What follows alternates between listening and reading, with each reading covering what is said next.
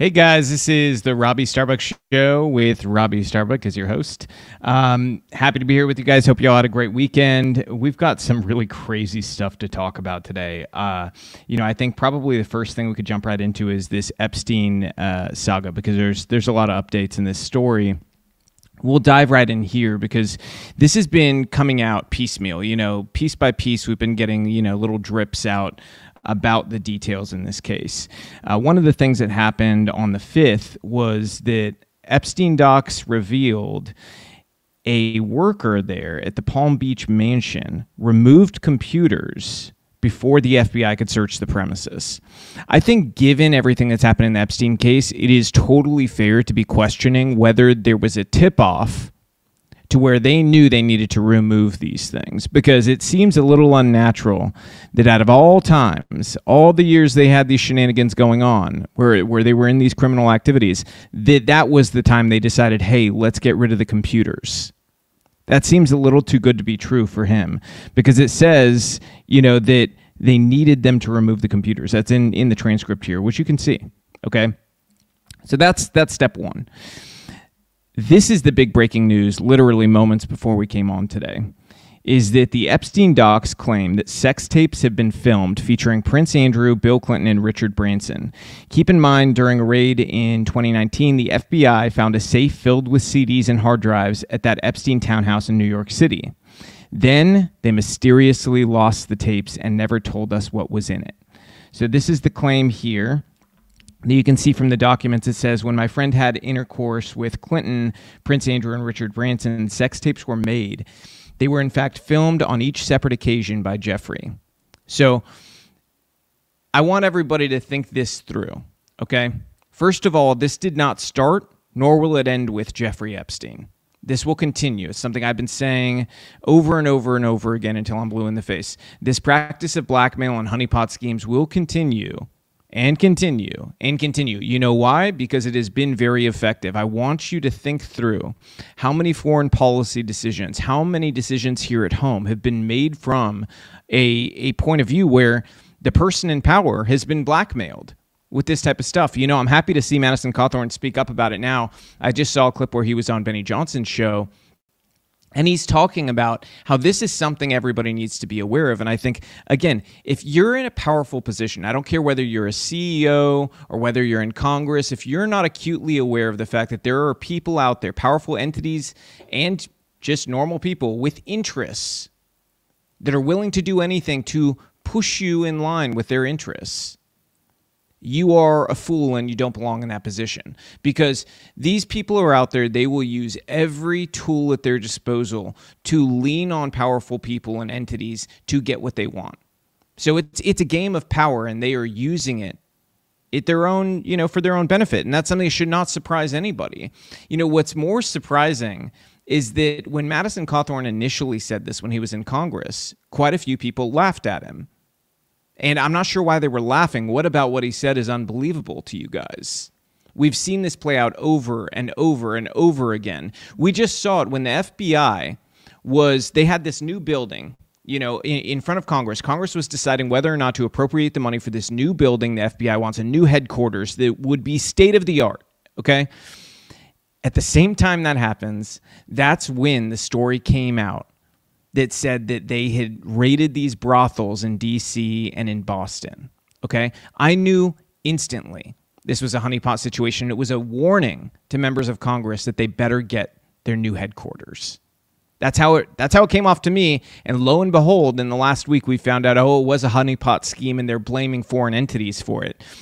But I think that a story we're going to have coming in the next month is going to call into question whether it was a foreign entity that was running this because I think what we're going to be bringing to the table is going to force some people into uncomfortable questions. And uh, it's already forced us to, you know, sort of reevaluate how we see this situation at these brothels because what if our own government was doing this? What, what would you say if our own government was doing this?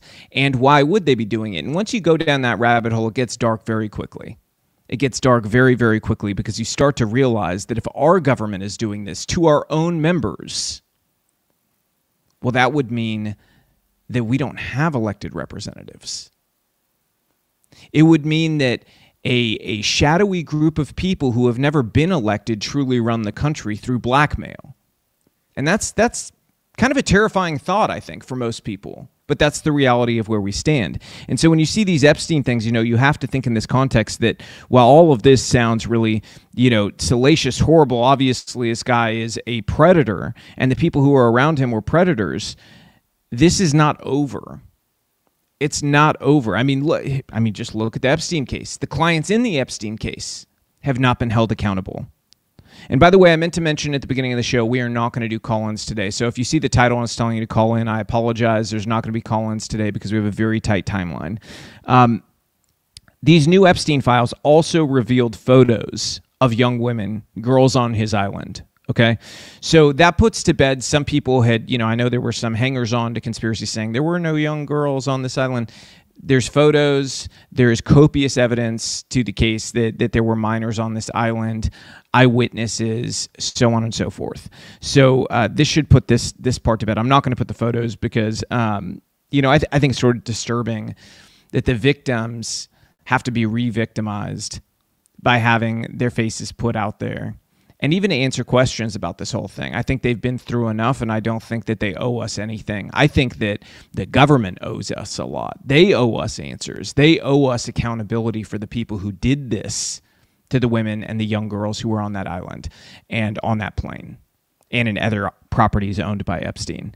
So, you know, when you look at this, uh, th- this is hitting the news now, and it's just, uh, I think, not a surprise to a lot of people if you've really been in the know, it should not be a surprise the idea that they had sex tapes of these people. I think that's been a general assumption for a very long time. Now, another story that came up this this is just honestly unbelievable. It really is. I, am going to pull it up here. If you haven't heard about this, our Secretary of Defense, his name's Lloyd Austin. Lloyd Austin literally disappeared for four days the President of the United States did not know his defense secretary was in the hospital. The White House had no clue. The Pentagon didn't tell anybody, pretty much.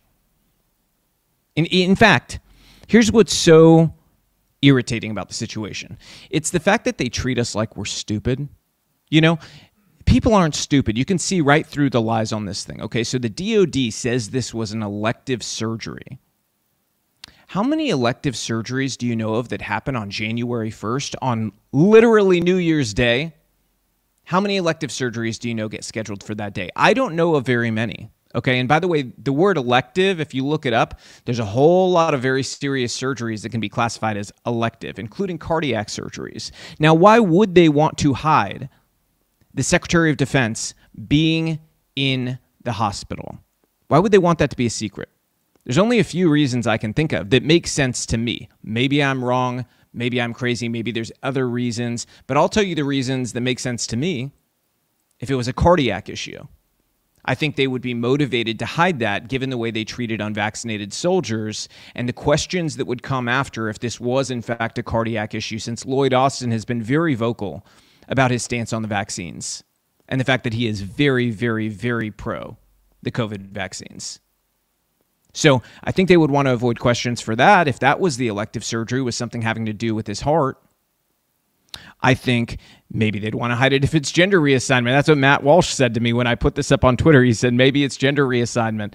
You know, may, maybe, maybe. I mean, that would have sounded crazy a few years ago, right? But then you've got Biden has named very high up official who calls themselves Rachel Levine, okay, as an admiral so if if we're going to have some confused men in these high positions that decide that they identify as women, why would Lloyd Austin be any different? Maybe he's there for his sex change. I don't know. What I'm saying is it doesn't make sense why you would hide an elective surgery. And here's the the real tell that this was not an elective surgery, okay?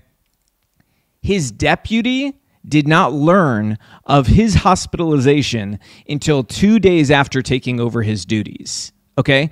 And here's the kicker if you were planning an elective surgery, you would plan ahead at your work. You'd plan to have somebody cover you or you'd plan to get all your work done ahead of time. Okay, but generally somebody's going to plan for themselves to be covered, correct?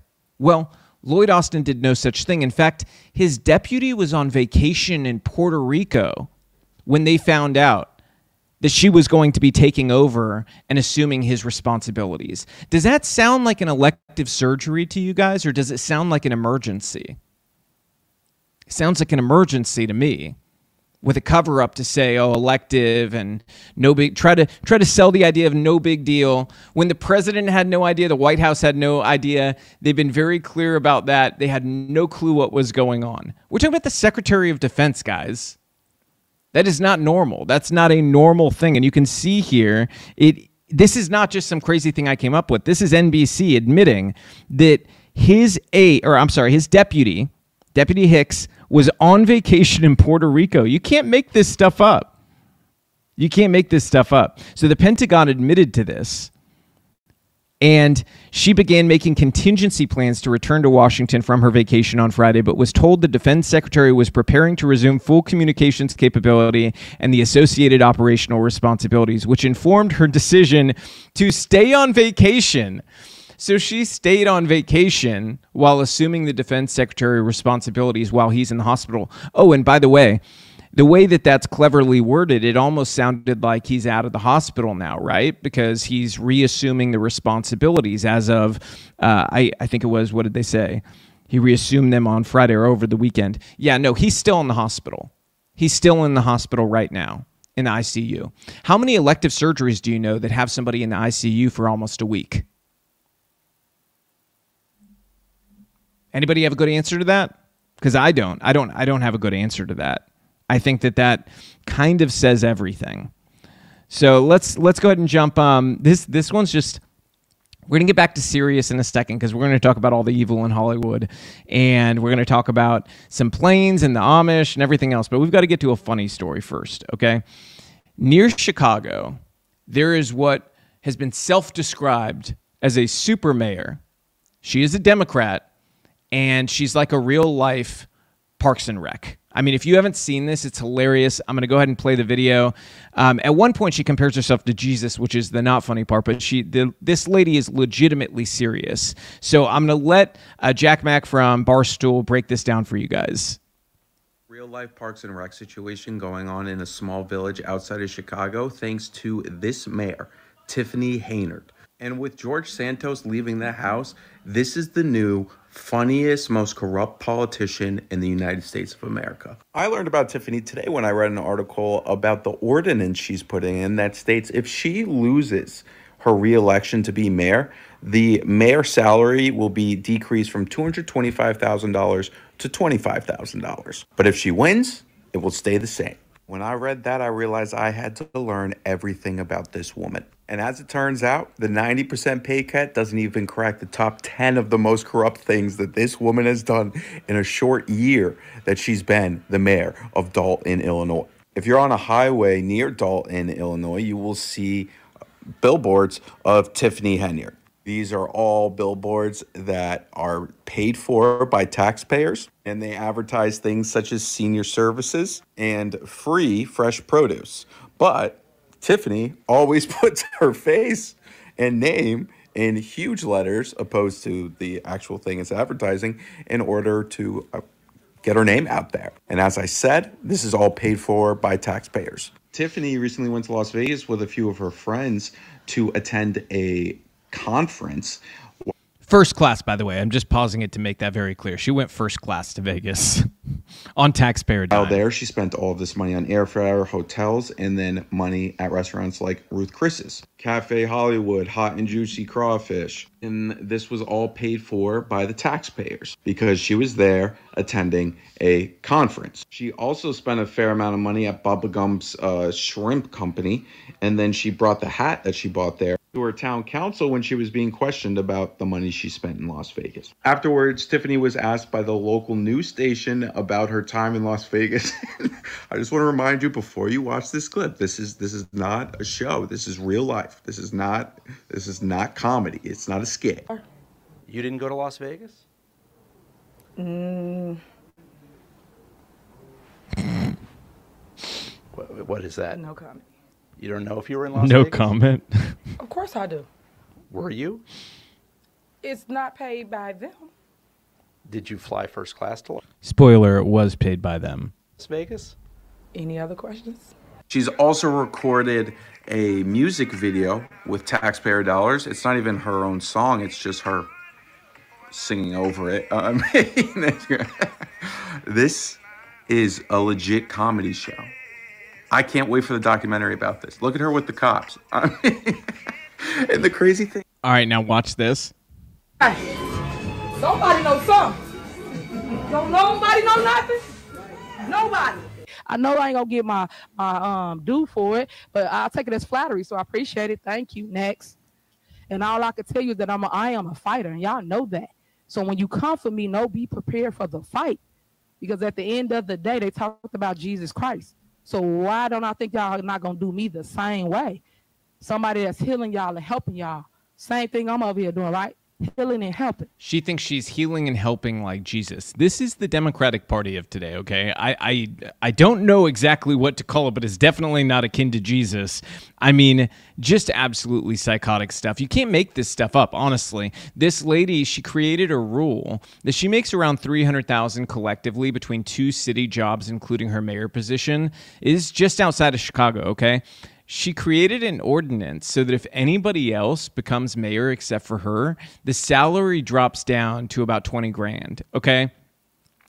But if it's her and she keeps winning, she keeps getting paid what ends up close to 300 grand between the two jobs she has at the city, um, which essentially are the same thing. And there's a whole thing going through her billing where they look at like the billing of her hours and they they're totally nonsensical. It basically leaves time to like sleep two hours a night or something crazy this lady, I think, is going to be a gift that keeps giving. I, I don't think we've heard the last of her. I think we're going to see some more insane stuff. I think she's going to drive that area to bankruptcy because she's using the town credit card. Okay. Um, that's something I don't think Jack Mac covered there, but she's using the town credit card.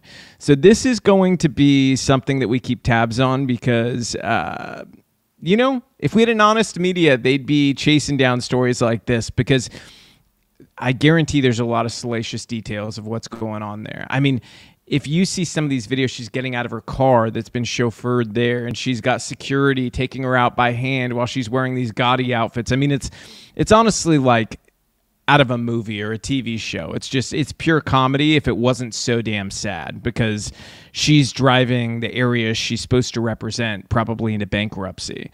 Um, something else something else I want to cover here, and this is the Elon Musk story that the Wall Street Journal put out. They put out this story saying Elon Musk has used illegal drugs, worrying leaders at Tesla and SpaceX. Could you have a more desperate, thinly veiled attempt to hit Elon? Okay, let's ask this story Does anybody believe? That the writers or people at Wall Street Journal or the people who claim to be worried at SpaceX and Tesla, does anybody think they're not on drugs? Anybody? Does anybody think they live these extremely moral lives? I have trouble believing that myself. So I think you probably have trouble believing that too. So this this feigned concern about Elon, we're talking about somebody who operates at a level most people can't even fathom. Okay? He sleeps about three hours a night.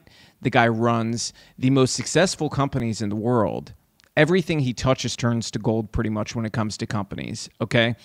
He is on the forefront of everything that is going to advance humanity in the future. Okay? This is a guy pushing the very limits of what a human being can do and the amount he's getting done and fighting for free speech on X. Okay. And he's he's sacrificing his own money. I mean, it's not like the guy's gonna go broke doing it or anything, but he is making, you know, real significant contributions to the American people by purchasing X and fighting for free speech and taking on the fight he's taken on. Okay, because there are some demons, and I'm not talking about just here in the US, I mean globally, that are after him because of what he's done to advance free speech and advance conservative ideas, honestly. And so when you see headlines like this, just know what it really means. It means these people cannot control him. This is what they do when they cannot control somebody. If they see somebody of great power or wealth step out of line, this is what they do to try to tear them down. The American people see through it now. That's, you know what's sad? Is that about 10 years ago, stories like this would have destroyed somebody. And so I do think at some point we need a retrospective where we go back 10 years, maybe 15, and re examine the stories the media has told about people where they've suddenly decided to tear somebody down. We need to go take a look backwards at some of those things and see where maybe we got it wrong as the American people because at the time, people still trusted the media. I do think that's an imperative at some point to make sure were we fair? Did did we did we do the right things? Um, you know, because when you talk about a crooked media, just look at what happened in Iowa. Okay, in Iowa, you had this mass shooter in, in Perry. He used he, they pronouns with female avatars on Instagram, TikTok, and Snapchat. He killed a sixth grader, injured five, and also planted an IED at the school. Okay, this was a radical, a, a trans identifying, you know, because he says, I think, non binary in one of his things, had a trans flag in one of his posts. Um, guy who was a mass a mass killer. I mean, there's no other way to say it. He's a mass killer, absolutely psychotic. And look at how it was framed by Associated Press. The Associated Press actually turned the Iowa school shooter into a victim. A sixth grader was gunned down by this transgender activist, and the Associated Press wrote about how they were bullied into committing murder. And it's true. The Associated Press ran cover in the article about the shooting, actually brought up a whole section on how some people believe that the shooting was due to bullying received by this kid. I'm sorry, but last time I checked, bullying is not an excuse for murder. It's not a, an alibi you can use, it's not some evidence to get you out of it. Bullying should never result in murder. It should result in adults doing whatever's necessary to stop the bullying. I think everybody agrees with that. But we have a media that's truly sick.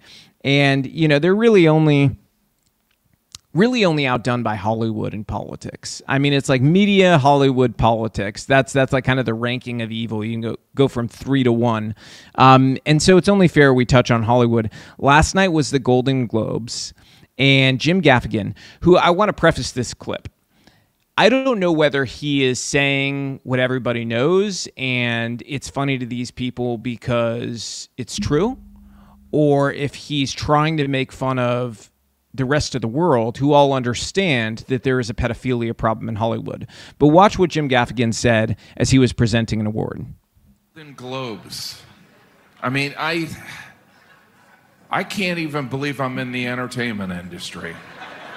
I can't. I you know, it's so unlikely. I'm from a small town in Indiana. I'm not a pedophile. You know, I just. That laughter should tell you everything you need to know. Okay? It doesn't really matter what his intention was. I mean, it does. In his eternal judgment, it will matter. But his intention there doesn't really matter for all practical purposes for you and I because the truth is, Hollywood is showing that they're self aware, that they have an identity crisis, that people understand there is a pedophilia and pervert problem in their business the the people not just in America but across the globe understand this to be true. And so when they make a joke like this at their award shows, they're only advancing the narrative we have successfully presented to the world, which is that there is a problem here. There is a problem here, it is sick and it must be stopped. We have to protect kids. And we see it on a constant basis, the lack of protection for kids. I'm going to bring up a couple disturbing images. Um, because I think that this connects, and it's something that has bothered me for a very long time. So, you know, I have challenged Lil Nas X and his record label for a very long time to show their analytics to his YouTube channel. The reason I have done that is pretty simple.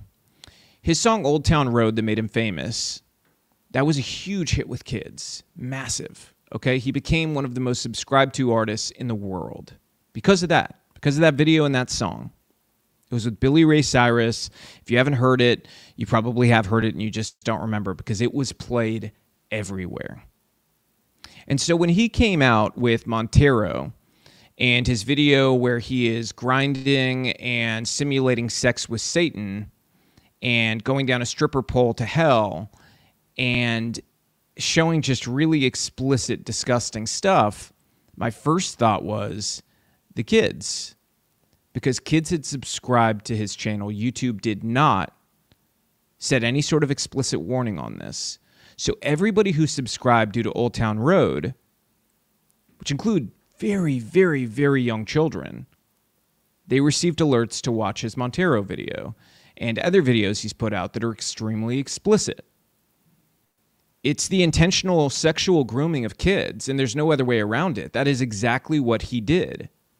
And so, you know, if the sexualization of kids was not enough for him, he was already mocking God. Now he's moved forcefully into the arena of total sacrilege and going after our Savior Jesus Christ for those of us who are Christian. So I want you guys to check this out. This is his album art where he is simulating that he is Jesus. And here's a teaser video he put out for his new video.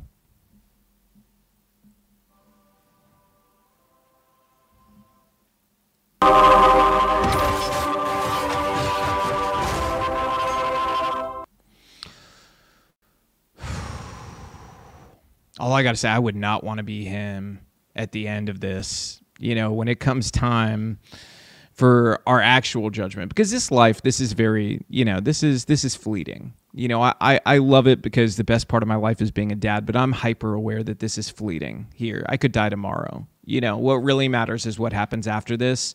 Um, and as long as I'm here, you know, uh, my my kids and, and my family and and my responsibilities, my community, those are the things that matter. Um, but at the end of all this, you know, you want to have a life of character and integrity and actions that are going to leave you in a good place where, you know, you you have the result I think we're all hoping for, you know, in eternity. But clearly Lil Nas X does not have those same goals because he is not concerned about where he's going. He should be. And I genuinely pray, you know, here's the thing standing in judgment is not enough. You know, very clearly, I have judged him and I have challenged him and his label. Um, I've judged him for good reason and I feel righteous reason because he's victimizing children. And I've been very clear about that. And I've told his label and him, if I'm wrong, go ahead and sue me. But what I've said is what they're doing is the intentional grooming, sexual grooming of children. It's very clear. And they could prove me wrong by showing their analytics, and they won't do it. They haven't done it. And I know his label. I, I previously worked with people at his label. I've seen analytics for videos like this. I know what they're doing. And I put it out there because it's true. And so, you know, judgment is one thing, calling them out is another thing. Those are very important. But there's also the lifeline. And the lifeline I would put out there, you know, is people like him should know we don't want to hate you. We don't want you to lack salvation. We want good things for all people. We want you to be saved. We want you to make the right choices. Honestly, even if you don't believe in Jesus, even if you're not a Christian, wouldn't you like to die as some semblance of a moral person that people could say he was a good man. Because I live my life, you know, obviously with a religious understanding and belief of what will happen. But let's pretend I'm wrong. If I'm wrong, I want to at least be able to die having my children and grandchildren being able to say, he was a good man. He stood up for what he believed in. He he didn't do anything immoral. He never cheated. He never lied to get ahead. He never pulled somebody else down just so he could get up. You know, he he always acted by an integral set of standards. Clearly, that's not something going on for Lil Nas X. That may be because of abuse, and this is the thing I would caution people there are a lot of evil people in Hollywood. You know, for those of you who don't know my career background, because I'd say about half of my audience is aware that I used to be a significant director in Hollywood. I directed a lot of people, Oscar winning actors, actresses, some of the biggest music stars in the world. And I can tell you, you know, I left that industry um, because I needed a clear conscience. I needed to be able to tell the truth about what was wrong in our culture. I needed to be able to be living my faith, and I couldn't do that in Hollywood.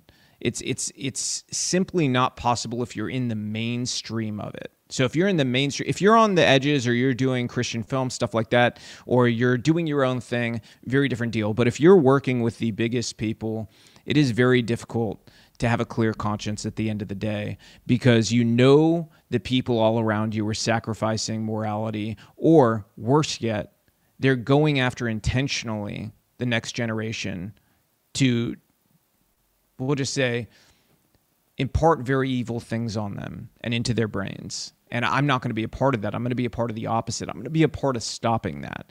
And I'm not the only person in Hollywood who felt that way and and you know said, "You know what? I'm happy to burn my career down, but line in the sand. I'm I'm not taking part in this evil industry."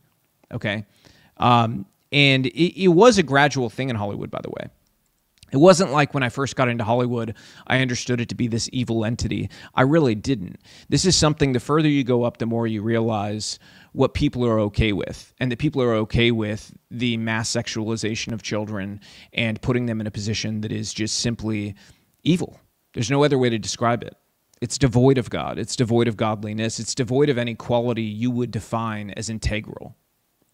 It is the definition of not having integrity. Okay. And I usually say it's about 75% of the people in Hollywood that I would describe that way, and about 25% are in a totally different category. I'd say a mix of categories. But there is a serious problem there. And somebody like Lil Nas X, I just, I hope to see his salvation. I hope to see his heart change. But from experience, it's, it's hard to believe that's going to happen because I've seen enough people walk down the path he's walked and they don't come back. They just want to lead other people down with them. And I just think the more aware we are, especially as parents and as influence, you know, changers within our community, because I like to say all of us should try to influence our community.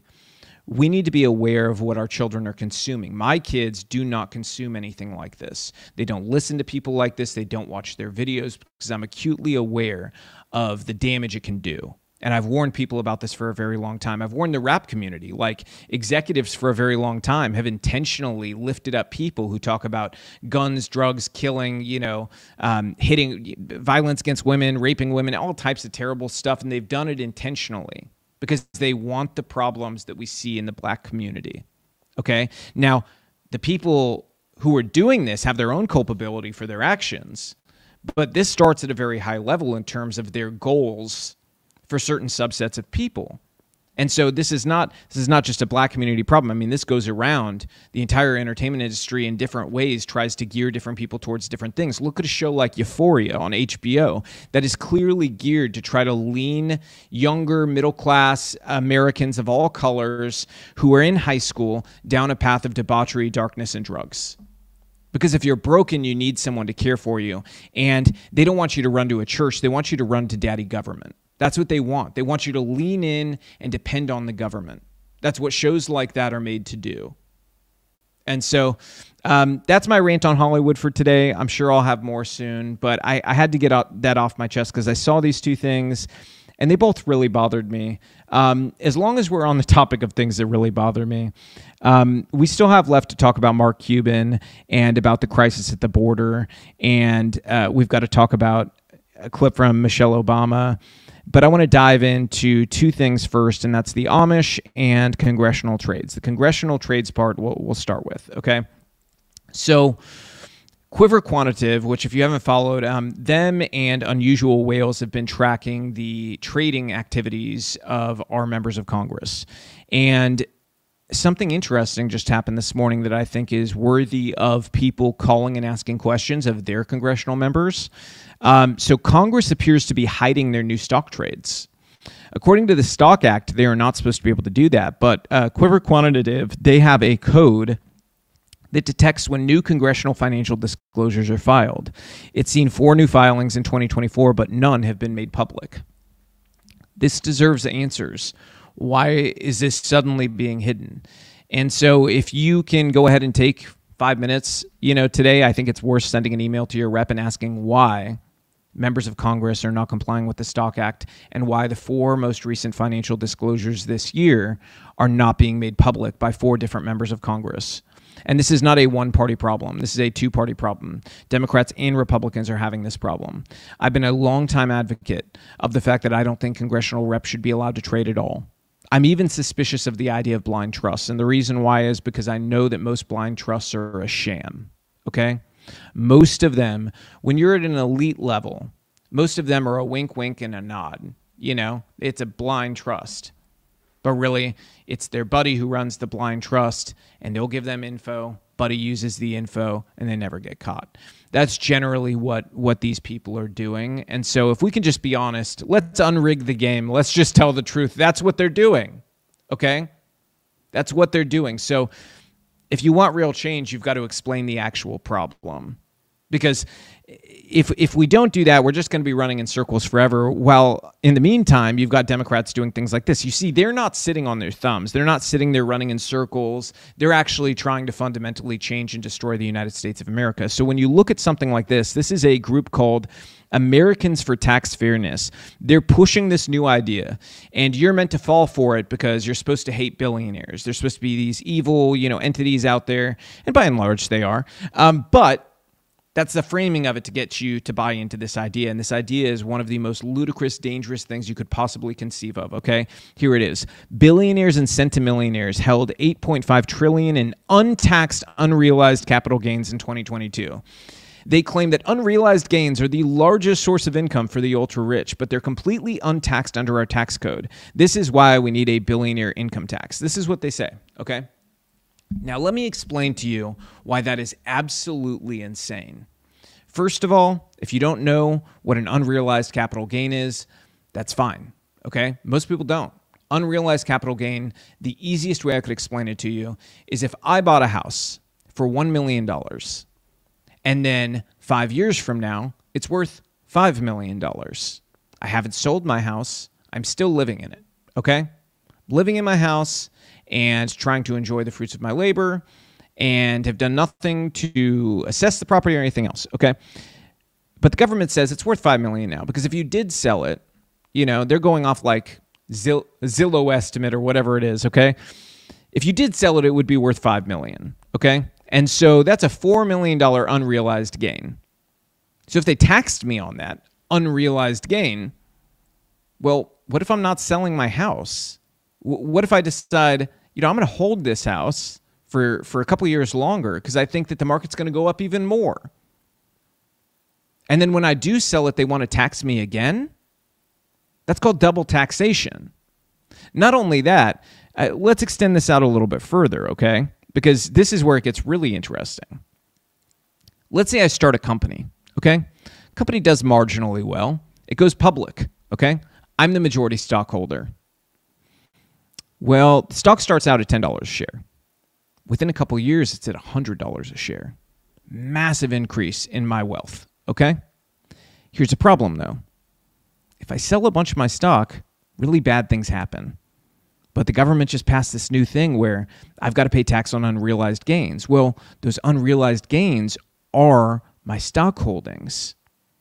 So let's say that that's $400 million, okay, in unrealized gains. Well, I don't have that kind of cash laying around to pay unrealized gains tax on that. So what am I going to do? I'm going to sell a bunch of my stock. What is the cascading effect that happens as a result? Well, the value of my company goes down a lot because, you know, I'm the principal owner, essentially, even though it's a public company. I own the majority of the stock. So that spooks investors. They're scared now. What is wrong with the company? The majority stakeholder who owns most of the stock, just sold off a massive amount. And I could try to say, oh, it's, you know, I got to pay these unrealized gains taxes, but market doesn't believe it. First day it goes down 75%. Second day it goes down another 25. Then people get really spooked because it's not bouncing back. There's no dead cat bounce, which is what they call in the stock market. It's not there. So it crashes. Crashes even more day by day by day. Suddenly that stock is worth $5 each. Okay? And it keeps going down. What do you think happens to the company? Everybody gets fired. People are destitute. They can't pay their kids tuition, they can't pay their kids food, they can't pay their rent, so on and so forth. You can imagine. You're all very smart people. Okay? This is what they're trying to sell you on. When in reality what it is is a fast lane to communism. Because it's it's not only double taxation, but it's a fast lane to destroying businesses, small businesses, not just mega businesses, by the way, small businesses, because many billionaires and people with hundreds of millions of dollars have an interest in small businesses. They invest in them. And as a byproduct of that, there'll be a cascading effect in real estate, in the financial markets, everywhere else. It will drive us into something that will make the Great Depression look like a weekend at Disneyland, back when Disneyland wasn't woke. So they're doing this while conservatives are arguing over calendars. Okay? They have plans. We have reactions. And that's what needs to change. Our side needs to become much more headstrong in the fact that we need plans, we need to organize, we need to use every lever of power we have, because if we don't, we will lose our country. We might get to whine about it on social media until they ban that too. Okay? But that's not good enough for me. I want my kids to live in a real country, a country that defends our values, defends the ideals that our founders had. And if you want that too, start with yourself because there is nobody coming to save us. Okay, so if you're waiting for somebody to come and save you, a human being is not going to do it. Okay? You can look for the eternal salvation. That's fantastic. But I'm talking about right here, right now, our political situation. No human being is going to swoop in. Not Trump, not Vivek, not Ron, not Nikki, not nobody. Okay? It's on you locally to get together a group of like minded people and to do whatever you can to get the right people in office, get the right policies passed, and be the change you want to see in the world. Because if you do that little by little by little, we're going to see a massive collective effect of everybody doing that in their local areas. Because guess what? Local politicians become national politicians. So if you start now getting the right people in there on a local level, their name ID goes up. And then what happens in a state election? Well, they end up becoming governors and senators and Congress members. And so on and so forth. And eventually, one of them might just become president. And they might just run this country like they love it. Okay. So, you know, that's my advice to people is, is let's be the change we want to see in the world. Um, as long as we're on the topic of things that drive me crazy, I'm going to show you guys a video. The government is going after the Amish again. And as many of you have seen, I had a video this last Friday that over the weekend went viral. Millions of people have watched it, where I introduced the idea that uh, initially, um, you know, one of my friends saw Harrison Smith uh, post and we ended up, you know, running with this story is fantastic to set people aware of the fact of what our government did to the bison, the buffalo back in the day, to make the Indians, the Native Americans, more dependent on the government, and to try to stop some of the, the fighting that was still going on, and how climate change and the way that they're trying to frame it as a reason to kill animals should be a red flag to people. Well, another red flag to this whole idea of the government having total control or at least super control over our food sources. Um, this is another red flag of, of that situation where the government is taking massive control of our food. Okay. And that should be something everybody's concerned about because you need food to survive.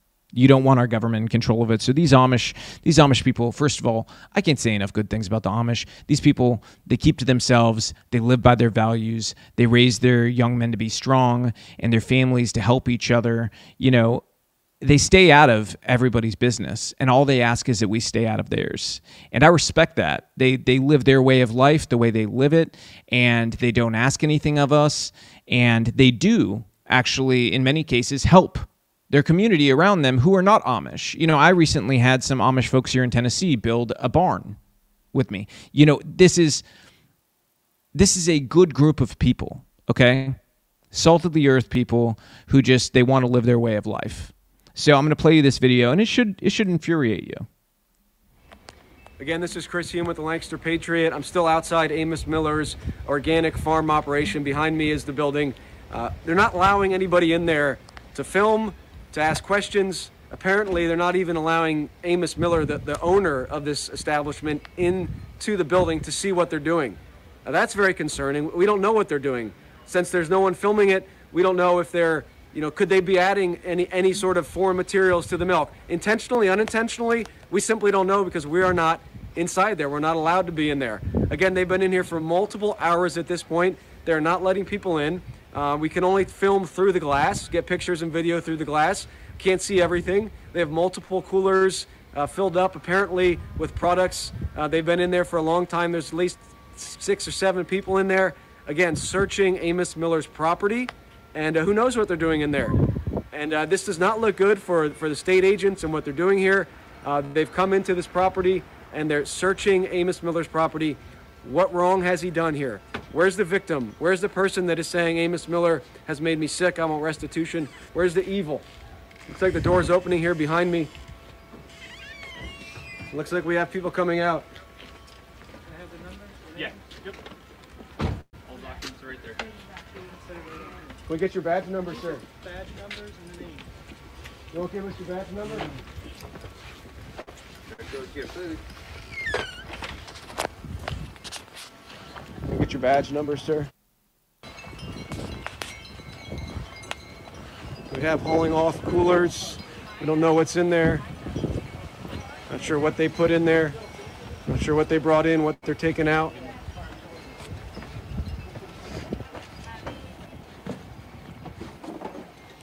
So they destroyed the food there at, at, this farm, at this Amish farm in Pennsylvania. They destroyed it. Okay, we're talking about raw milk, organic meat, organic everything. Okay. And they sell it to their community. There's no massive claims of like, oh, they made me sick or anything. In fact, quite the opposite. There's customers saying, this has been fantastic for my family. This is the healthiest food source we've ever had. They're fantastic people, fair prices, everything else. There has been no negative press against these people. Okay. It is just the government weaponizing and going after a small farming operation where they provide food to their community. Okay?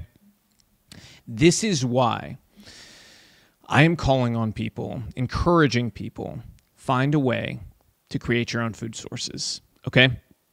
Because you can't even depend on this. You can't depend on going to these smaller farm operations and buying your your your meat or your raw milk or anything else there because the government's going after them if you truly want to make sure your family is prepared, find a way to do this stuff. And some people say, well, Robby, I can't do it because I'm in an apartment, I'm in a big city, I can't get out. Okay, couple different issues to cover there. Okay, if you're in an apartment, um, you can still grow vegetables. Okay, that's that's totally possible, and you can also find a butcher outside of your city who has a ranch who does do this stuff ethically, does do it right. Because another another thing is we don't want to be giving money to these big ag operations where they treat animals horribly. Okay, I've made you know no qualms about the fact that I eat meat. I love meat. Um, you know, I think that it's the best thing for my biology.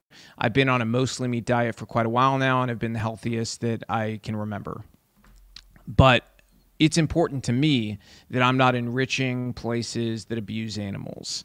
And it's important enough to me to go and find that local source where the animals are treated right and they're healthy because at the end of the day, remember the saying, you are what you eat. So I want to eat from a cow that has had a relatively normal life, not been stuck in a dark room until it's time to be cold and die. You know, I want one that's been happily grazing and everything else. So, you know, when I when I look at this situation with the Amish, it tells me, okay, we need to double down on having our own meat sources, having our own, you know, vegetables, our own everything. Because if we don't, we could end up in serious trouble if the government continues to double down on these things. Because at the end of the day, I don't trust the labels at our grocery stores, even. There's been so much fraud when it comes to organic labels. Once the government got involved in that whole situation and you could basically pay to have those labels, it became almost worthless to have it, you know, because a lot of people who are using it, it's, it's not real. Um, I still prefer the tried and true method of going to a place that is nearby you. Farmers markets are generally more trustworthy than the grocery store. Um, and talking to those people, find out what their belief system is because if you know somebody's on the same page as you, there's a much higher likelihood they're doing things the right way than there is that a major operation is. Um, and that's just the way it is, sadly. But this situation is awful. If you want to help this family, on my X page, there's a post about them. You'll have to scroll. I think it's like six, seven posts down, something like that. But there's a Give Send Go link to them. Um, it's raised about hundred thousand dollars so far toward their legal efforts and everything else. So. Um, you know, because they're going to have to be suing, they're going to be have to be paying, um, you know, their employees there who can't do anything right now. They're going to have to, you know, replace the income for this family who can't produce anything right now and the government's trying to get them to throw out any milk or anything else that's made at this time. You know it's not like the cows stop making milk. Um, so this is this is something i think is important and a lot of people are rallying to the cause because um, we've got to stand up for the small you know the small businesses the little guy in general and this is that's the definition of an amish small farmer or rancher operation. Um, now we've got we've got ourselves an interesting uh, couple things left to talk about. So, have you all seen this plane um, where Alaska Air the door flew off in the middle of the flight? Let me zoom in here. We'll pull this up on screen so you guys can see it. And by the way, just curious, we're live on Instagram uh, for this is technically the first time. We did do this last week, but it wasn't live while it was happening, at least not to our knowledge. There were some weird technical glitches. I can actually see that we're live right now. If you are listening on Instagram, please critique the things that you would like to see differently. Um, are you is everything working okay? You know, are you seeing everything wonderfully? Does the audio sound crisp and clear? We want to know all that stuff so we can get things dialed in on our end for the Instagram audience as well. Um, you know, X is our primary place that we sort of are, um, you know, making sure all of our content is is is ready for. But we want everything to look and sound good there as well. So if you're on there, just let us know, comment what your experience is. Um, but this story about the plane, pretty pretty crazy. Okay, so look at this. Door flies off mid-flight. Somehow nobody dies, but a bunch of a bunch of phones fall out. Okay, so a bunch of phones fall out. Now this might just be the and you guys know I'm no big fan of Apple, okay? Um, I'm pretty much stuck using their products because there's nothing else that can do what we need them to do. And I've told Elon Musk, if you create an alternative, like I am selling all this stuff immediately and I will buy it. Okay. Um, and that goes for a lot of other people. I know a lot of people who will immediately ditch their iPhones and their iMacs and everything else if there's an alternative from Tesla or from some other company by somebody who's not insane um, and not trying all this woke stuff that Apple's been trying. But I do have to admit, this is probably the best ad for an iPhone I've ever seen. This phone fell 16,000 feet. It dropped 16,000 feet and it survived without a crack. Look at this. I mean, that's incredible. And you can see the NTSB is out there for this for this phone where they found it. They found it still open to the page it was on because I guess the person had there's a thing you can do where your screen doesn't lock on an iPhone and they had that on. So the guy didn't have to do, you know, the swipe up for Face ID or for, you know, password or anything like that. It was just open to this page about their baggage. And uh, NTSB confirmed that they did find this phone. In fact, uh, a, a random guy, this guy, Jonathan Bates, Sean Bates, he found it there out in uh, Washington.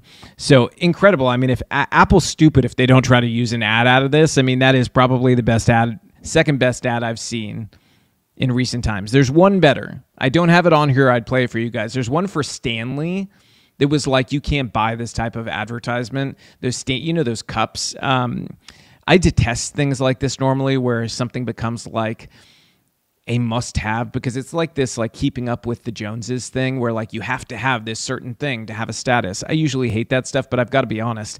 The Stanleys this ad that I saw recently was that this lady's car's on fire, okay?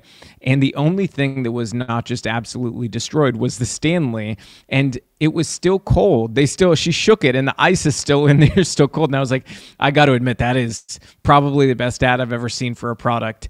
Um, and the company then came in and gave the lady a free car and replaced her cups. So, um, you know that's that's probably the only one I've seen that was a better easy free marketing point.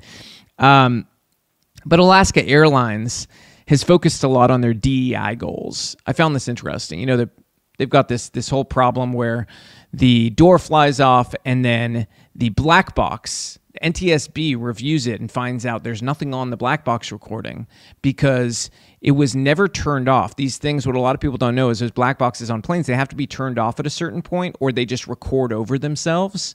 and the pilots never did that. Now, when a plane crashes into the ocean or something like that, the plane loses power, and that automatically tells the black box to turn off. But in the case of a situation like this, where you have like something just fly off the plane, but the fl- the plane is still working, and they go and they land it, the pilot needs to do that. Well they didn't apparently. Um, and ntsb didn't do it either when it was delivered to them. So they have nothing on the black box. They don't know what the heck happened. You know i mean they're just going to be going off the word of whatever anybody says but they don't have an actual recording of the events as they occurred and so I found this interesting when I saw their focus on DEI stuff. Um, they're trying to increase diversity all across the company. Um, now, see, I would prefer they just make sure the doors don't fly off while I'm on the plane. That's just that's just me, maybe. I mean, maybe some other people they want to focus on diversity, but uh, for me, I'd say just try to make sure the plane doesn't fall apart while I'm flying in it, or a door fly off, or my phone fly out. You know, all those things seem like good ideas to me. That seems like a good use of time. Um, but you know as we get into this plane issue, it's going to transition us into Mark Cuban. You might be scratching your head if you don't know what's happened and gone on online with Mark Cuban. You might be scratching your head at this tweet that I've got behind me because it's showing an article from the Daily Wire that says United Airlines says it wants 50% of pilots trained in the next decade to be women or people of color. And uh, Mark Cuban recently said DEI does not mean you don't hire on merit. Of course, you hire based on merit. Okay. Obviously, that is false but when you go through the whole Mark Cuban saga, it is insane. What he said is insane here, but the whole thing put together is even more insane because the stuff that we're going to dive into here really should should make some things very clear. We'll put it that way. But yeah, United Airlines wants 50% of pilots to be women or people of color. Um, you know, to me, I don't want my pilot cho- chosen by their skin color. I don't care what skin color they are. I don't care if they're, you know, a man or a woman. I, I really don't care about that stuff. But I certainly don't want them chosen by it. I want them chosen because they are a damn good pilot. I want to know airlines were fighting over my pilot. That's what I want to know. I want to know, like, damn it, Mark is so good. He had offers from every airline and they were knocking down his door. They were bidding over the top of each other. You had one person, I'll give 400,000, no, 500,000. I want that pilot. That's who I want to fly me around. That's. That should be what we all want, right? Is like, I don't care if Mark is black, white, you know, I, I don't care. Mark could be polka dotted for all I care. I want to know he was the best pilot that everybody was fighting over because he's so damn good. Okay, he's on time. He he, you know, turbulence with him feels like you know you're just going through butter. Okay, like that should be the goal. Okay, but it's not. Not for the DEI cult. And so if you've been watching X, I've gotten into it, uh, into this this whole conversation, and Elon Musk has been responding to my commentary on this, and Mark Cuban has been um, on this pro DEI side, while myself and Elon are very anti DEI. For good reason, I would say.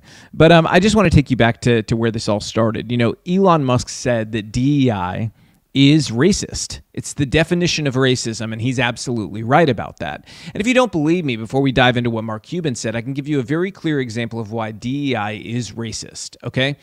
My kids, let's take them for example. In fact, we'll take just my son. My son has me as his, father. I'm Latino. My wife is Scottish, so she's white. Okay. Some people would even define me as a white Latino, and that's fine. But if you go onto a paper and you're selecting either Hispanic or white, you've got to choose one when you go in for a job interview or for college admissions up until recently. So we'll just stick with job interviews.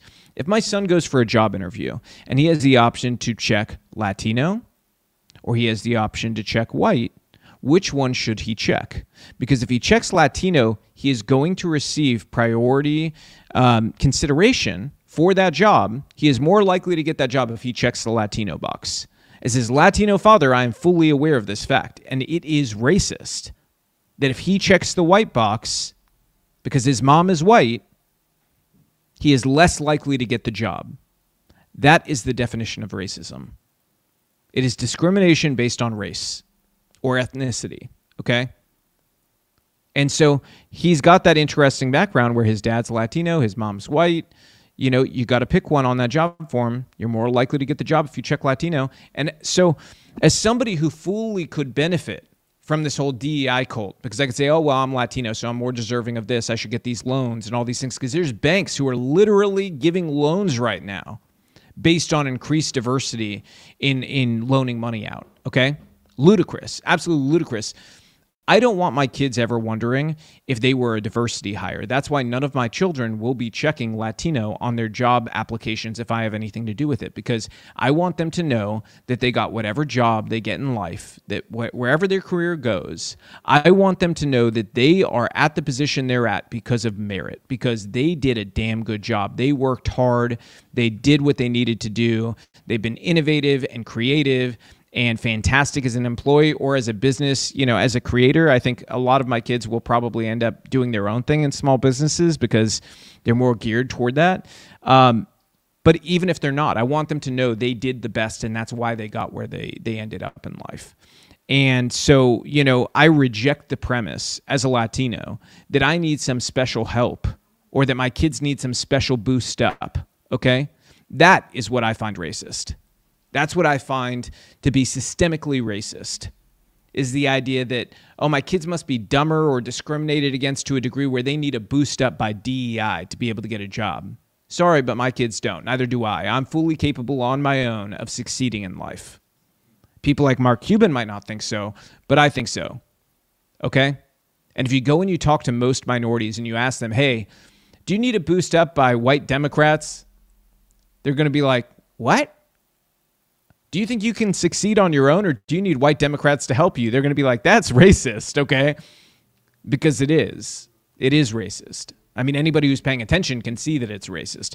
But here's what Mark Cuban said. He said, Let me help you out and give you my thoughts on DEI. Diversity is good business. Okay, I'm not even going to go into the litany of all the idiocy that he follows with. You can go look at the thread for yourself, and I encourage you to. I just personally can't take reading it again because it is so infuriatingly stupid. Okay? So I responded to him. Mark, in 2021, S&P 100 companies admitted that they hired minorities for 94% of the 323,094 jobs that they created. 94%, okay? 61% of America is non-Hispanic white. They got 6% of those jobs. Respectfully, this reveals your narrative to be a fantasy at best or absolute intentional bullshit at worst. And I think it's probably the latter because you're not a dumb guy. Okay. I think you're selling something to be woke and to virtue signal, but DEI is racism. Minorities are fully capable of getting ahead. We live in a country full of opportunity. Do not treat other people like they need special consideration because of their skin. That is racist. Okay? I don't need any special consideration from people like Mark. You know, what Mark is defending when he defends DEI is the DEI industrial complex that pushes stuff like this. Coca Cola in a training seminar telling employees to try to be less white. Girl Scouts host training sessions on internalized racism and white supremacy culture. This is what Mark is defending every time he trots out there and defends DEI. Disturbing audio shows anti-racism instructor attacking principal's white supremacy before he killed himself. Yes, he killed himself after this. Teachers ordered by Obama appointed judge to pay 300,000 after opposing DEI training. Unprecedented ruling. Professor claims that grading students on English is racist. You know, my favorite thing to come out of this though is there's a lady named uh, I think it's Wu Wei or Wei Wu. I'm not sure which one it is. Okay, we're gonna go with Wu Wei. Okay, hopefully I'm right about that. Maybe I'm wrong. Hopefully I'm right. But um, she is calling for. She is a Chinese immigrant to the West. Okay, and she is calling in the name of DEI to be signed as the newest member of the Dallas Mavericks. You know, the team that uh, Mark Cuban has a minority stake in now. Yes, a minority stake. He sold the majority stake. Um, she is calling for a contract on the Dallas Mavericks, and to my honor, I am honored. Okay. Wu Wei has said that I'm such a great person that she would like to offer me the small forward position once she's signed to the Mavericks. And we have both decided to, you know, really be generous. You know, I think it's important to give back when Mark Cuban's trying to give to us by making life more diverse for us and benefiting us through DEI. So we've decided we're going to accept a, a, clean 13 million a year, each of us. Okay. 13 million a year we're not going to demand any more. You know i mean we could go for 40 50 million easily because we identify as the best basketball players in the world. Um, actually of all time i identify as better than michael jordan. So because of that i should be getting paid a lot more. But Um, I'm going to accept 13 million a year. It's a clean number. I want I want there to be money to hire other good players so we can be a very diverse team. We will increase diversity greatly, uh, me and Wu Wei. So I'm excited for us to join the team. We're just waiting on Mark to let us know when we can get to practice and everything. Although I would say it might be a little racist to make us practice because you know we identify as the best, and you know I think probably me and Wu Wei have already been put through enough, you know, with our identities and also we should probably just get to play the games and you know get paid. So we'll see. We, you know, if we have to negotiate, do practice, that's okay. Um, I said, you know, there, there was a lot of uh, kickback to this, and I explained what I just explained earlier about my son. You know, if he goes to get a job, he'll get priority if he checks Latino, and he will be less likely to get the job. He'll be the back of the line if he says he's white. And somebody responded, okay? They said, I'm Latino and I'm still connected to my roots, unlike you. You are an Uncle Tom. What priority are you talking about? What box? You're a politician who just wants power and influence and will say anything to get it. Pathetic. You will sensationalize DEI and race for political games. Okay, A couple things here. First of all, if you're so connected to your roots, why are you calling me an Uncle Tom? That's not something you even call Latino people. You shouldn't call anybody it, but to call a Latino that is just ludicrous. At least, at least try to change it to some sort of Spanish version, you know, like Tío Tomás. You know, that'd be like kind of like saying Uncle Tom in Spanish. You'd be like Tío Tomás. Um, I don't want to give you guys any ideas because you guys are crazy, so you'll probably run with that. But you know, when I look at stuff like this, there are some people that are just so addicted to victimhood, they really do want anything they can get for free just for their identity. Okay. Nothing bad has happened to me in America because I'm Cuban. Okay. I'm an American first. My family came from Cuba. I am thankful as hell that I was not born in Cuba because I would be, I'd probably be dead right now because my spirit is just too geared toward freedom. They, they would have killed me in Cuba. There's no way that I, I wouldn't have made it there. Okay. Just being totally honest, there's no way I would have survived Cuba. I'm just, I'm too outspoken. I know what I believe. I know what I want. I've known since I was very young. Okay and that was just that would not have been a good fit in Cuba. My identity and my roots, you know, when you look at like family, that's that's your roots. You know, the the Cuban family getting together, having good food, it's a big family, very loud, all that. You know, that's your roots. Okay, there's certain identity based things, you know, types of foods you guys eat, you know, things like that, that may be a part of your history. But my identity and my real roots are as an American you know, and, and that should be the case for everybody, no matter where your family comes from. Because without America, we wouldn't have another place to go where we could live the way we have lived up to this point. But we're at the precipice of that changing. And that's why it requires people like us to step up and tell the truth. Okay. Um, now, in terms of the other things you said, I'm not running for anything. So I'm not a politician. If anybody thinks I'm doing this because I'm just a politician, I'm not running for anything. In fact, I think some of the things I'm saying and have been saying for a while uh, may not be the most politically popular. Um, in terms of the established, you know, parties out there and everything like that. But you know, I th- I think that in Mark Cuban's case, we sort of destroyed the whole thing when I put this video up that went viral. And that's that the Maverick CEO admitted they forced DEI trainings and set up a hotline for workers to tattle on other employees who broke DEI rules and then said, quote, they purged what needed to be purged. Okay, and again, this was something Elon Musk helped highlight to the public um, after I wrote that, um, and it was it was found by the way before I play this video. Amazing find by at Myth Informed MKE. Great account has a lot of videos that they find that are really interesting. So check this video out wanted to also focus on emotional safety. And I told the team uh, these uh, values would be on the walls, but more importantly, they would operate in the halls. And so then we went through a series of uh, sessions to really dig into those values and what it meant to have values based employment uh, at the Dallas Mavericks. And then the 100 day plan was in four parts, and it was to model zero tolerance. So set up a hotline, complaint process, et cetera, do an investigation, purge what we needed to purge, uh, a Mavs women's agenda, so a very uh, descriptive agenda around elevating, empowering, and just educating women. Uh, cultural transformation, which is all the things around diversity and inclusion, employee engagement, our employer resource group, just the things we needed to do uh, to institutionalize an inclusive culture. Um, and then operational effectiveness, basic things like market based compensation, performance reviews, gender pay equity analysis, all that. So it was about 200 initiatives. Isn't it amazing how flowery they can make communism sound? Like they can be like basically, "Hey, we're going to get you fired and destroy your life." We're so inclusive. You know, I mean that's that's the message here. Is like if you step out of line, you're going to be purged. They literally use the term purged. Okay? I mean, I don't know how much more explicit you can get than you're going to be purged if you step out of line from our DEI trainings. It's pretty explicit on its own.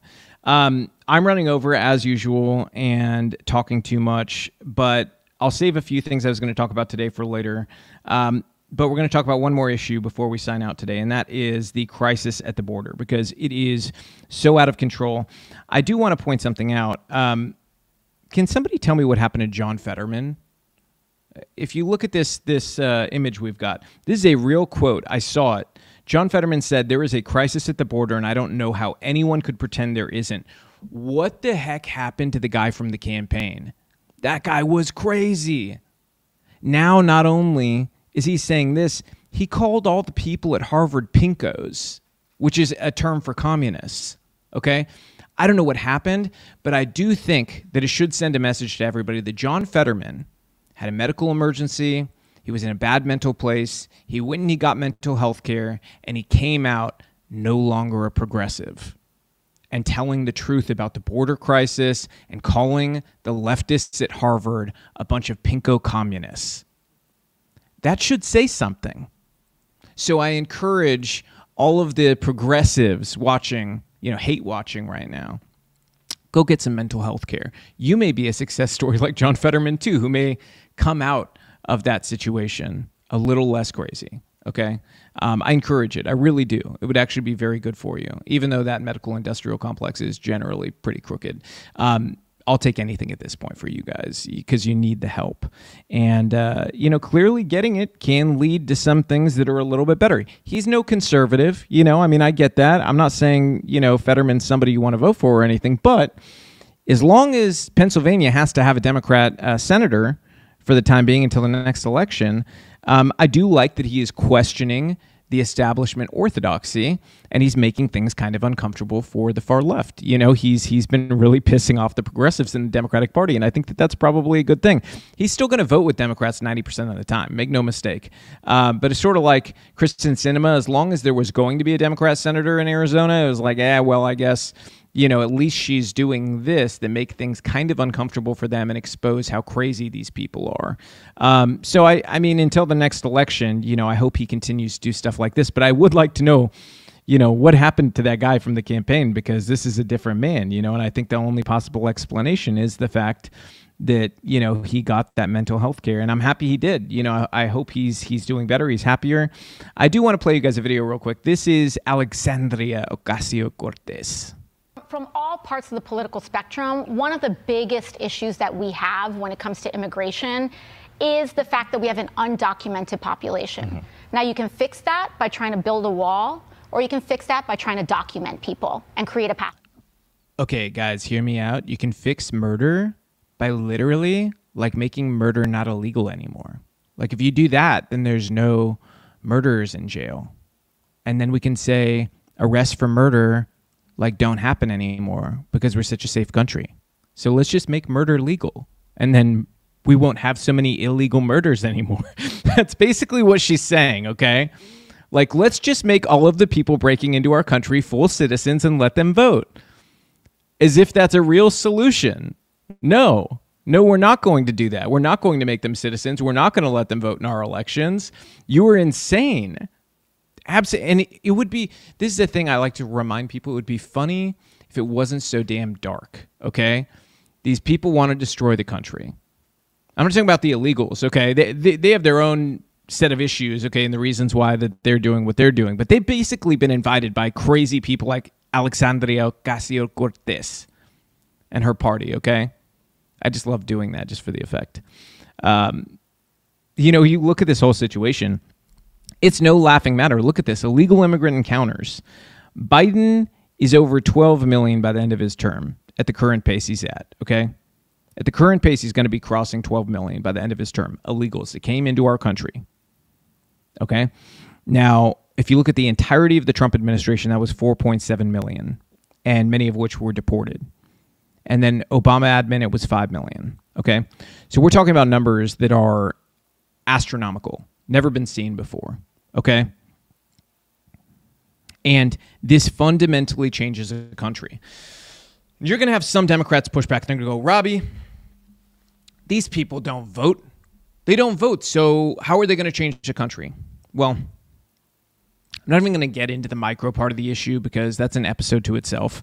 Because as you get into hospitals and public transit and the effect on public schools, I mean, we could literally do like a five part series on how they affect all of these different things in public services and things like traffic and everything else let's just micro focus in on the political real quick since some people on the left are so quick to jump to this idea that well they can't vote so how are they going to affect things? Well actually they affect them greatly and there's two ways. Number one on a local level some democrat run places are now allowing illegals to vote. San francisco has moved toward this boston has dc has and there's a bunch of other left-wing cities who are moving toward doing this okay?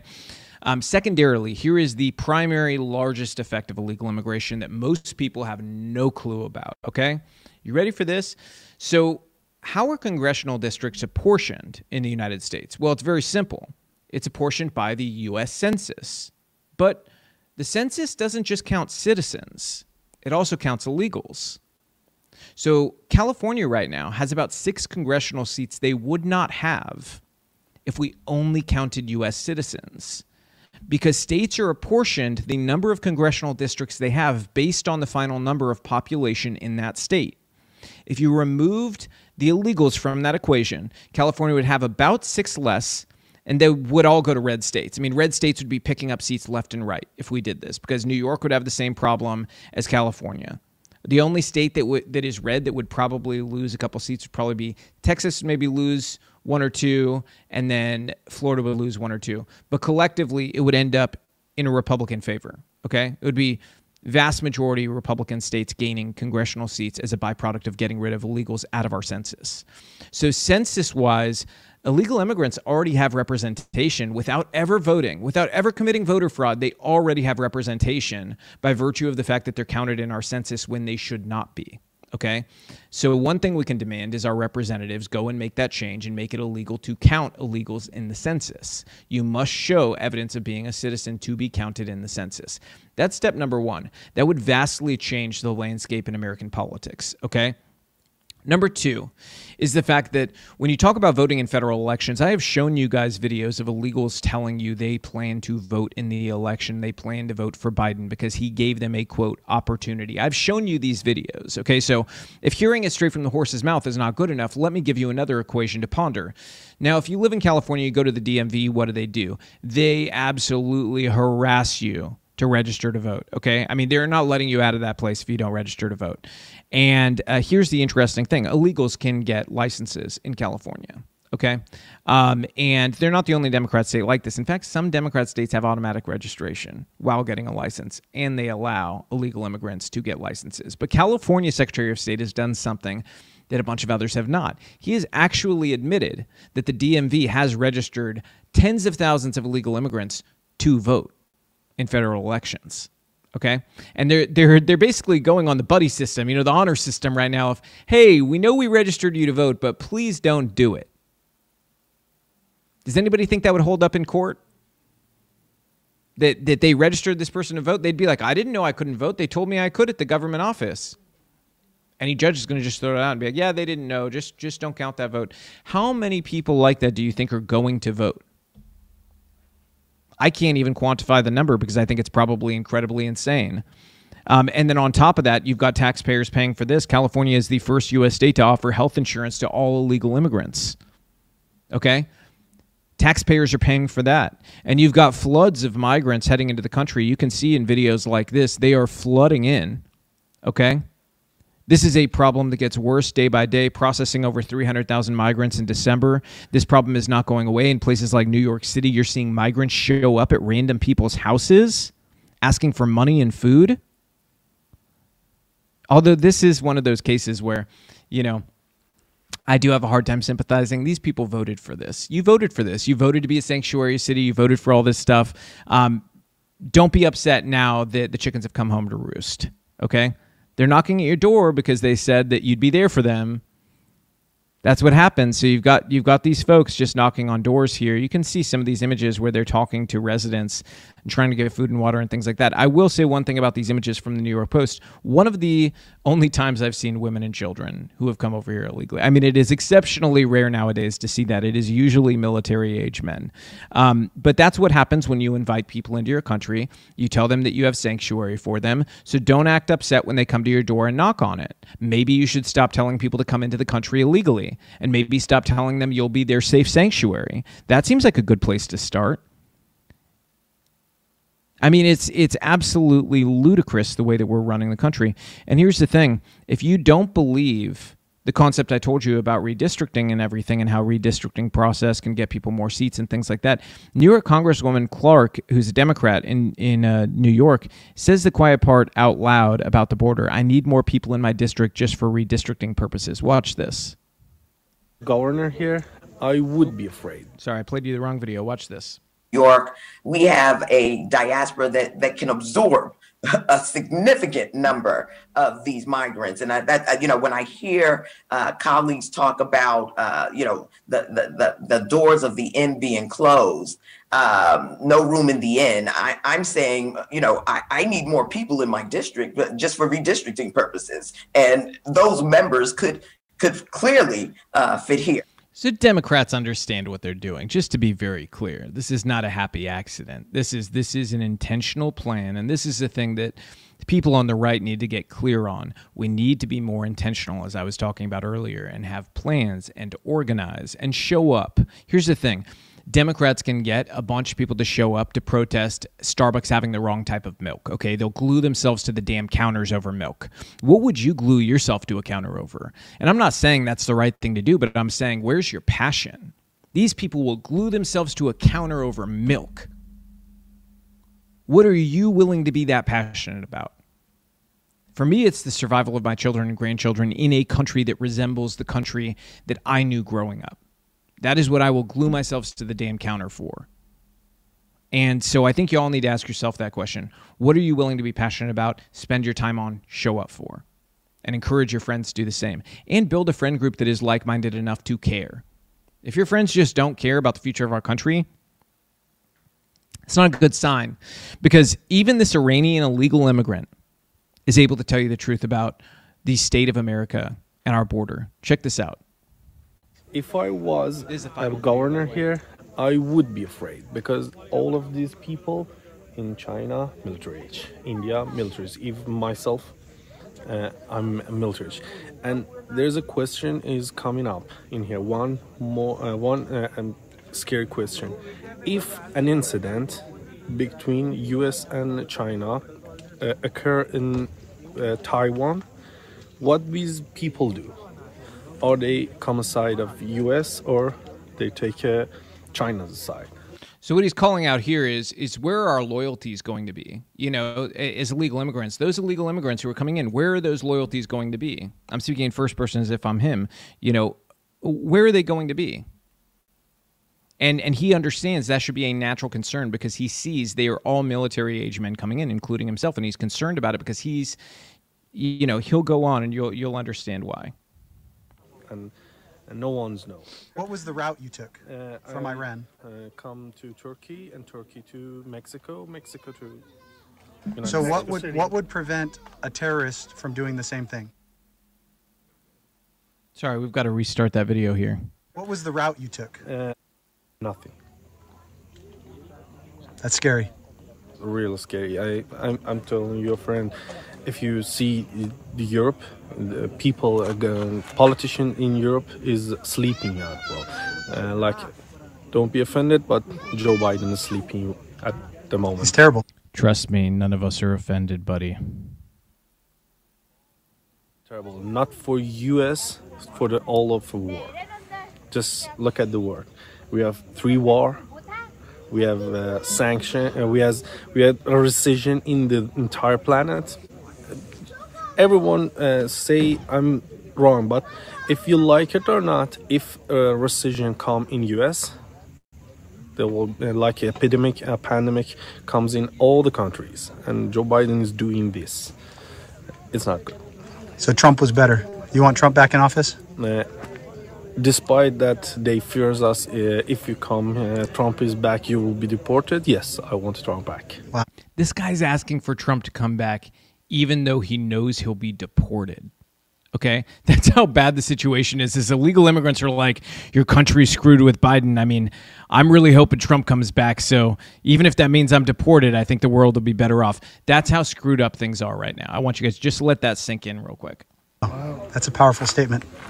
Despite that uh, because he just uh, create uh, we have uh, a sentence in our country uh, they that is uh, that means a lot for this moment we say i said in persian then i will rephrase it in english for you we say آنکه با مادر خود زنا کند با دیگران چه ها کند that means the, if someone betray his family and his mother, just think about that. What he can do with the others. Yeah, if he doesn't care, respect them, yeah, how will he respect Joe Biden you? don't respect the U.S. Wow, that's my opinion. Thank you. Are, are you Muslim? If you don't mind me asking. Uh, I'm born Muslim, but I don't believe in Islam. More more secular. And, more secular, yeah. secular, non-believer, and uh, I just want to say if you ask me why I didn't go to Europe, that was easier for me, but uh, I don't trust them because they don't help any people. And the last thing I say, I don't know if, if it's Reagan or if it's uh, Nixon said that. I think Reagan said that. Uh, Reagan once told the people of the world, "We are the last stand against uh, falling of democracy. If yeah. U.S. falls, everyone falls. Wow. How concerned? So you're a secular. Um, I was speaking to some of these guys from Turkey. The same thing. They're fleeing. How how bad is?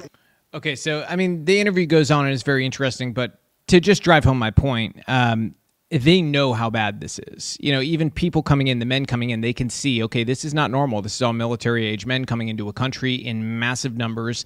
They understand the threat it poses. And I think that, you know, we really are at a defining juncture as a country. We're either going to stop this and we're going to take our country back, or we're going to allow really unimpressive people to destroy it once and for all. And that really is going to be a price our kids have to pay. And they're going to be the ones who live through the hard times. You know the saying about hard times, weak men, all that. Our kids are going to be the ones dealing with it if we're too weak to stop this. And it's why I'm telling everybody in your own area take that time, take that energy to do the right thing and to stand up for your values. Um, a couple just little updates and everything before we clear out of here. So the show is changing. We will be back next Monday, 2 o'clock. Every Monday, 2 o'clock, we'll be live. We will normally take calls. Today, weird anomaly, honestly we just couldn't do calls today. I didn't have time um, to get everything set uh, with the team. So normally we take calls on the, the two o'clock show. On other days, we're going to pre tape um, unless it's like breaking news or there's a reason we want to go live, um, at least for the interim, because we have some very good surprises coming up. Our documentary, The War on Children, will be out February 2nd. We're very excited about that. I'll tell you where very soon. We're going to have an announcement not too long from now and we'll be able to tell you guys some really exciting stuff. We've got some huge backers of this, amazing, amazing, amazing people in the documentary. Um, I just watched it actually before the show today, which is why I didn't have time to do the call stuff. Um, we've got a lot going on it so that everything's ready on time. Um, but you guys are going to love this. If you are subscribed, I'm going to let you in on a little something right now. If you were subscribed to me on X, okay? If you're subbed to me on X, it's five dollars a month. That's less than the price of a bad coffee at Starbucks. Okay, um, five dollars a month. You will get access to that documentary immediately once we go live on February second, um, and you're not going to regret it. I can tell you that right now. Okay, so if you go sub there, five dollars a month. If you watch the film and you go, I hated it, you know, just DM me. I will give you your money back. Okay. Um, because I think it's going to really have a significant impact on you, and I think it's it's going to be really important. So I wanted to say that to the audience who's here right now, because you guys are our our ride or dies. You know, get ready for that. It's it's going to be incredible, and I I need your guys' help. You guys are critical to the success of the documentary. We need you guys clipping it and posting it and talking about it and sharing it because this is information people need to know. It's critical. It's teaching people what we can do as well, which is important. It's not just pointing out the problem, it's the roadmap to fixing things and identifying where these things are happening, what we can do as individuals. And we're going to be releasing something that goes alongside it as well that'll be reading material for people to be able to have like an actual roadmap. Um, so get excited. We're very excited about it. If I seem like I'm a little like less prepared than usual on the show, it's because everything about the documentary is consuming my life right now. Um, and cows. Cows are consuming my life, our kids, and documentary. But hopefully it was a great show for you guys today. We will see you all soon. See you next week, 2 o'clock, same time, same place, and I'll be there.